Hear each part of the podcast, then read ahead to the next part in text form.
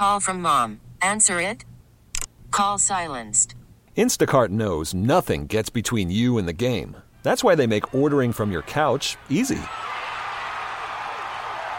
Stock up today and get all your groceries for the week delivered in as fast as 30 minutes without missing a minute of the game.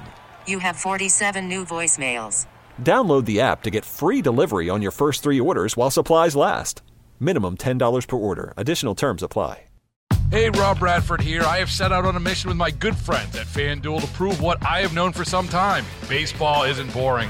Now I have a daily podcast to prove it with some of the most notable people in the baseball world screaming baseball isn't boring from the mountaintops, or at least agreeing to come on our show. Players, managers, GMs, and yes, even the commissioner of baseball, Rob Manfred. It has been a constant wave of baseball's most powerful voices. So join the revolution. Subscribe and soak in baseball isn't boring. Listen on your Odyssey app or wherever you get your podcasts. You'll be glad you did. 2:38 on KDKA. Here we are, 22nd of January. But you know what? I know that from a weather standpoint, there's a lot of people that can't wait for April 15th. But April 15th doesn't necessarily bring a lot of joy to a lot of people. That's tax day. And Chris Pfanstiel is joining us right now, and we're always glad to have him on. He is the founder of a company called Axios Wealth Advisors here in Pittsburgh. Chris, how are you? It's good to have you back. I'm doing well. Thank you for having me.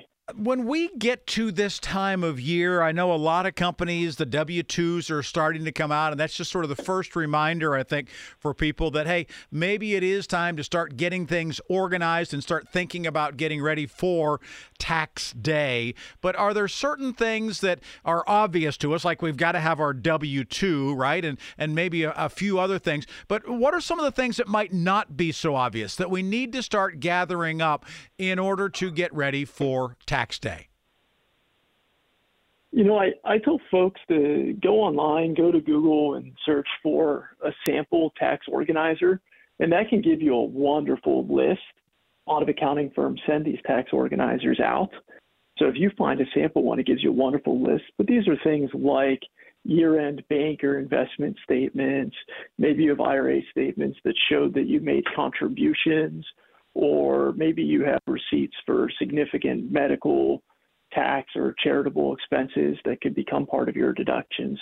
All very important things to have handy, but great lists available if you want to take some initiative and find a sample tax organizer. It's even so basic as to do things like, okay, we've got three kids, and two of them are dependents and one is not, because that oldest one has now graduated from college, is on his or her own, right? But the other two, you know, the question is, do they file their own return? Are they a college student? Are they disabled? I mean, there's questions like that if we sort of think through them ahead of time, it's going to make things a lot easier later on, isn't it? Oh, very much so. Very much so. And with student loans restarting, sometimes it does behoove us to make sure that our children are filing tax returns, because they might make income-driven repayments on their student loans next year if they're just finishing school. Mm-hmm. So what are some of the things that we tend to forget, that we don't necessarily think about? I know it used to be that everybody would say, well, get all your receipts together for medical bills that maybe you had to pay out of pocket, or if you made some charitable donations, have those ready to go. But what are some of the other things that maybe it's easy to just sort of skim over, and before you know it, you're scrambling to get those at the 11th hour? Sure. IRA contributions. The investment firms will send their what's called a 5498 with a deadline around May, because you can make contributions up through tax day, right? So a lot of folks forget to document or show those, or even the intent. If people do what's called a backdoor Roth IRA, which is a little bit advanced, but if they do those, that's one of the places I see the most common mistakes on returns, where they'll get a 1099 for having converted an IRA to a Roth.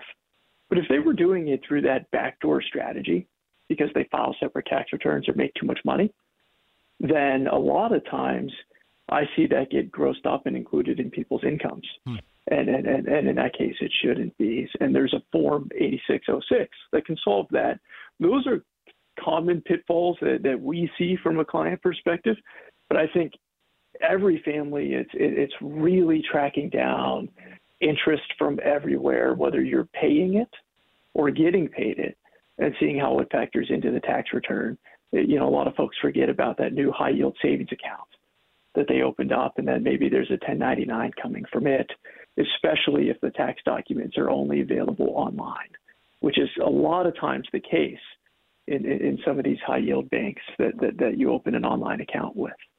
Chris Pfanstiel joining us here on KDKA. I know a lot of times, Chris, we can start talking about KEOs, and we can start talking about foreign tax credits, and we can start talking about, you know, whether or not you had childcare issues and things like that. And people's eyes just start rolling back in their head, and they're saying, well, I'm going to hire an accountant. I'm just going to give them all that stuff in a shoebox and be done with it. Is that the right way to do it? And just hire an accountant, hire a CPA?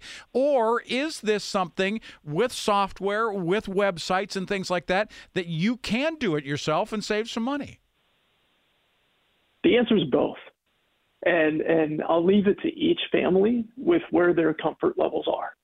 Okay, if you're doing the online processes and you're just not sure, it doesn't hurt to submit the return and then have it amended by a professional, maybe in May, June, July. If you're at the point today where you're thinking, I really want a professional's help, then I would say make that phone call right away, because asking an accountant to really give you a lot of bedside manner, time, and attention during their easily most chaotic 90 days, that's a lot to ask, right? It's easier to hire an accountant in January or May through December than it is February through April.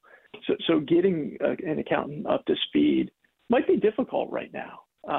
But I do believe these software programs are so advanced, they're so helpful, that for the right person who likes to do it themselves, there's no harm in doing it. I just really encourage folks to pause and ask questions, use the support lines in those programs if they run into issues, instead of just drawing assumptions.